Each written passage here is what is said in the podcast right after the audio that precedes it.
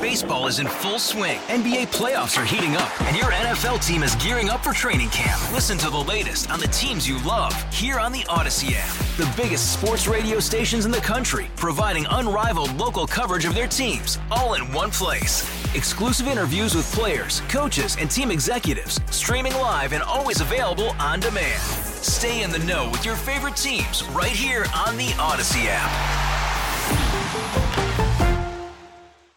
Let's talk about Santos. Last November, he was elected to the House of Representatives as a Republican. He had shown himself to be almost anything other than what he purported to be. His name, George Santos. At least that's what we think. He has used a number of aliases.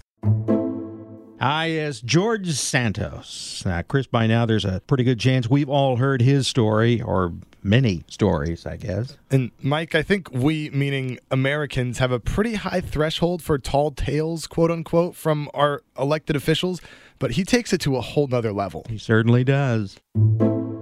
Among the whoppers that he's told voters, he claimed to have worked at Citibank and Goldman Sachs.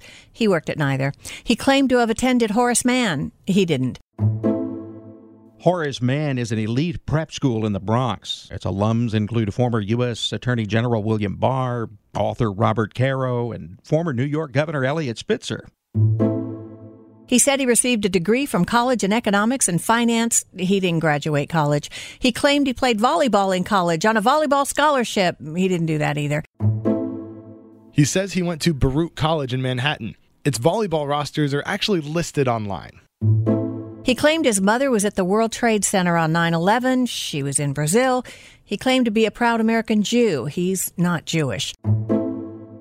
I'm starting to feel like we're watching a late night infomercial for the latest cleaning product. Where's Ron Popeil when you need him? But wait, there's more.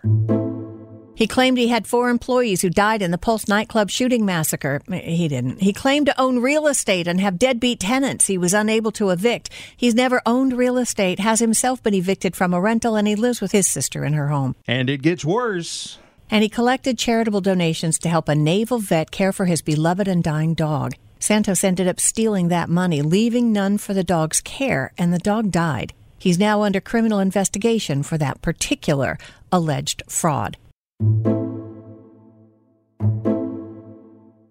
When there's one lie that's been exposed, it becomes very easy to sort of dig and look for all the rest of them. This is like digging up the backyard of a serial killer. That, you know, there are bits that could be uncovered, skeletons in closets, as it were. I'm Mike Rogers, and this is Something Offbeat, the podcast where we go beyond the unusual headlines of the day this week we spoke with Dr. Erin Heerey, a psychology professor at Western University in Ontario, about how we evaluate whom to trust we have to make trust decisions every day, right? And we trust all kinds of people that we don't know very well, right? So you might send your kid to a school and you don't know their teacher at the beginning of the year. However, what you're willing to give the benefit of the doubt to the school because you trust the school. We also trust daycare providers. We trust the people we give our credit cards to at stores.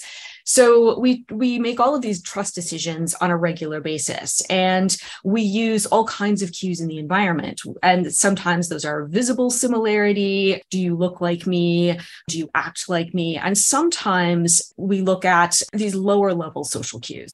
All right, your study is entitled, this is a mouthful here, The Influence of Similarity and Mimicry on Decisions to Trust. So, what is the difference between those two then, similarity and mimicry?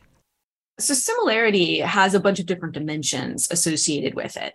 And you can think about, you know, if you're first meeting someone, right? The kinds of questions you ask someone when you're first meeting them. For example, you know, where are you from? What do you like to do? Or, you know, where do you work? Those kinds of questions are designed to elicit do I have similarity with this person? So, and they're they're often about very, I would say, sort of overarching big picture very conscious levels of you know am i like this person so mimicry is one of these really low level social cues we might be able to use that as a cue to guess how similar someone is or is not going to react to the things that we say so if I am saying something, if I nod, do you nod back? Right. As a university professor, I use that cue a lot in the classroom. I'll nod and I'll see if people mimic mimic me. And it's a it's it's essentially an exchange, right? I'm saying to someone, "Do you understand what I'm you know this point that I've just made?" And when they nod back, I can understand that they have understood the point. So, are these cues something we consciously learn, or do we subconsciously develop them as we grow up? This is a really tricky question, right? It's an excellent question, but a tricky one. There's a hypothesis in this field that humans are these social creatures and that somehow we have these innate modules that allow us to you know preferentially attend to human faces and all kinds of other things I'm not sure that I believe that at this stage in my training. I suspect that there's a very long learning history, and that learning history begins the moment that you're born. We interact with caregivers, we interact with parents, we interact with, you know, a, a variety of people who are going to give us those cues, and it takes a really long time for kids to you know for that for this that sort of social understanding to sort of for lack of a better term wire itself up right but you know this starts happening shockingly early right? You know 9 months 10 months your kid knows that when you smile at them like they've they're getting crazy and they, it makes them smile back and they feel good right? Kids pick this up relatively quickly. I'm not sure that it's innate. It would be shocking to me if it were but it's certainly something that a lifetime of learning history by the time you're you know an adult you know I used to live in the US. I moved from the US to the UK, and there are some very low level social behaviors that differ between those two cultures. Even though the language is the same, there are some really small low level cues that you don't notice for a long time. And it, it, takes a long time to sort of realize what those cues mean, or little idiomatic um, expressions that mean one thing in one culture and another thing in another culture.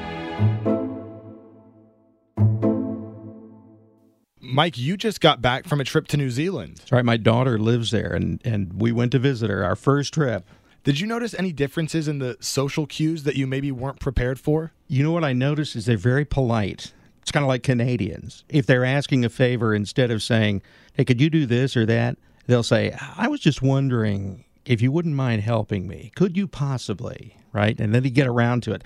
And they never interrupt either. They'll actually let you finish what you're saying. And then after a while, you begin adjusting your behavior. Quick story we went to a Super Bowl party while we were there. It was a Monday afternoon, actually. But this bar we were at, it was filled with Americans, and a lot of them were fans of the two teams, the Eagles and the Chiefs. Well, wouldn't you know, I wound up sitting next to a big group of Eagles fans, and I'm thinking, okay, th- this is probably not going to go well. But you know what? They were great. They were well behaved. They were polite. And that's in spite of the fact that I was wearing a bunch of Cowboys swag.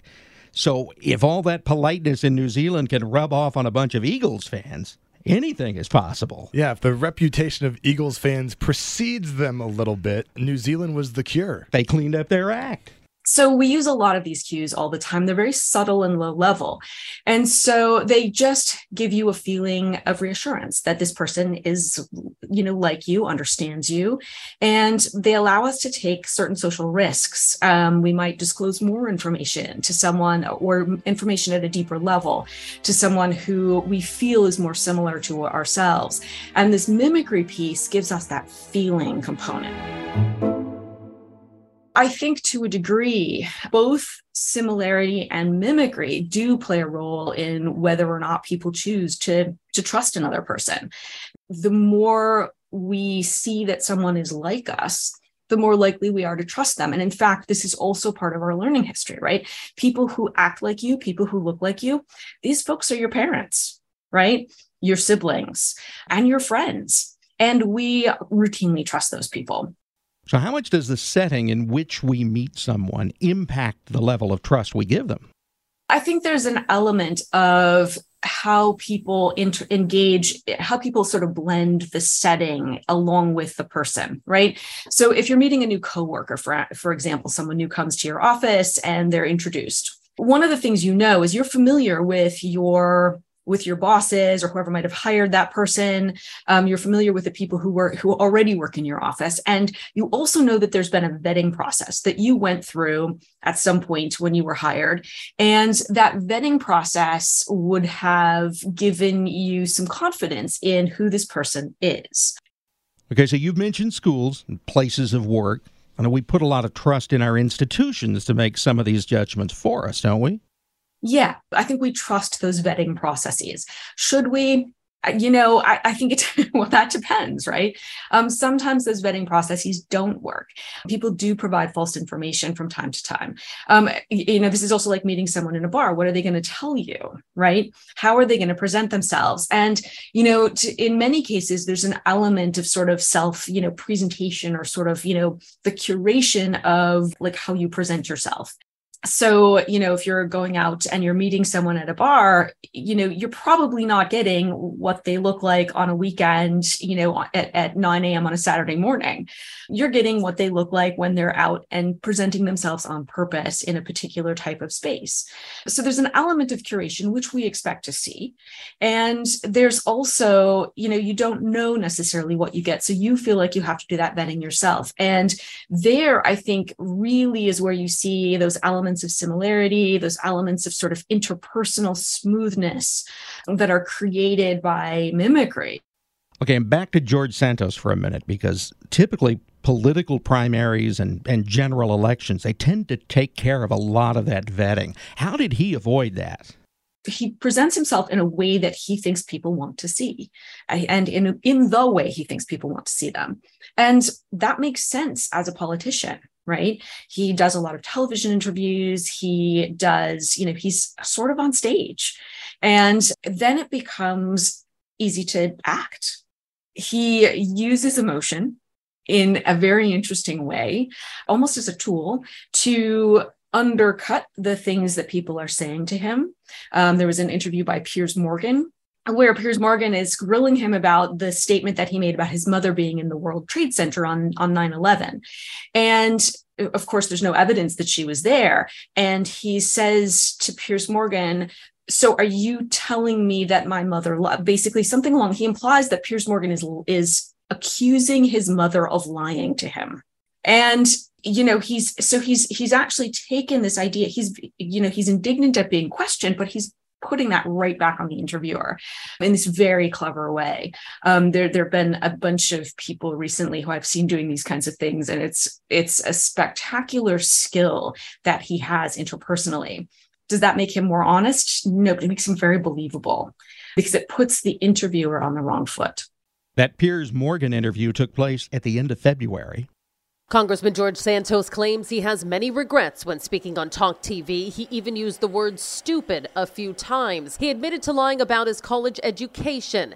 He also says he never worked for the big financial companies, as his resume says. Santos stepped down from his two House committee assignments in late January. I certainly think there are elements of trust in certain kinds of information. And, and the tricky thing is the degree to which we decide to be critical right? People are really busy, and there's so much information that comes to us now through social media and through the way social media algorithms curate what they give us. I think the way information comes at us now, we tend to be le- and, and this is it's always been the case that we are less critical of information that seems to correspond with what we believe. These are tricky decisions, no matter where and with whom we make them.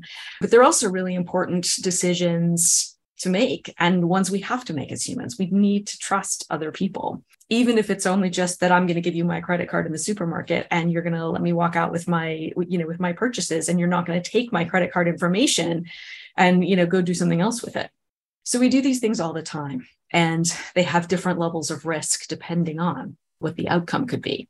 So we do our best to figure it out. Sometimes we're right, sometimes we're wrong.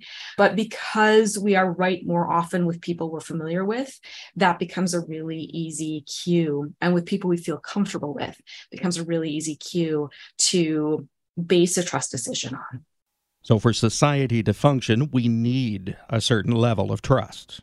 We do. We really do. Society can't function if people don't trust anyone. So, do you feel like you brought back any of that politeness from New Zealand? Do I not seem polite? I mean, we're not interrupting each other, so I think we're doing okay. Well, that's good. It rubbed off on me, apparently. So maybe you can go back and work on it a little bit more sometime this year. It's 2023. I could work remotely from anywhere in the world. The time difference is a little excessive, though. It is. In our winter, it's 19 hours. So that might actually be worse in terms of doing the morning show. So instead of coming into work at 3 o'clock in the morning, I'd be coming in at 10 p.m., and I guess I'd have to work through the night. I'm, I'm not on board with that. Uh, I mean, what you do now is challenging. That would be almost impossible. It'd just be a graveyard shift.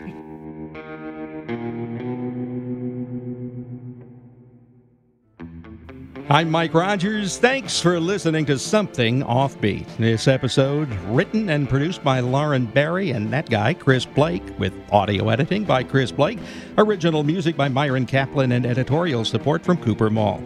To keep listening, please subscribe to us on the Audacy app or Spotify, Apple, wherever you get your podcasts. And we'd love to hear about any offbeat story that you've heard about and you think we should cover. So please send it to us at something offbeat at Audacy. That's A U D A C Y dot com.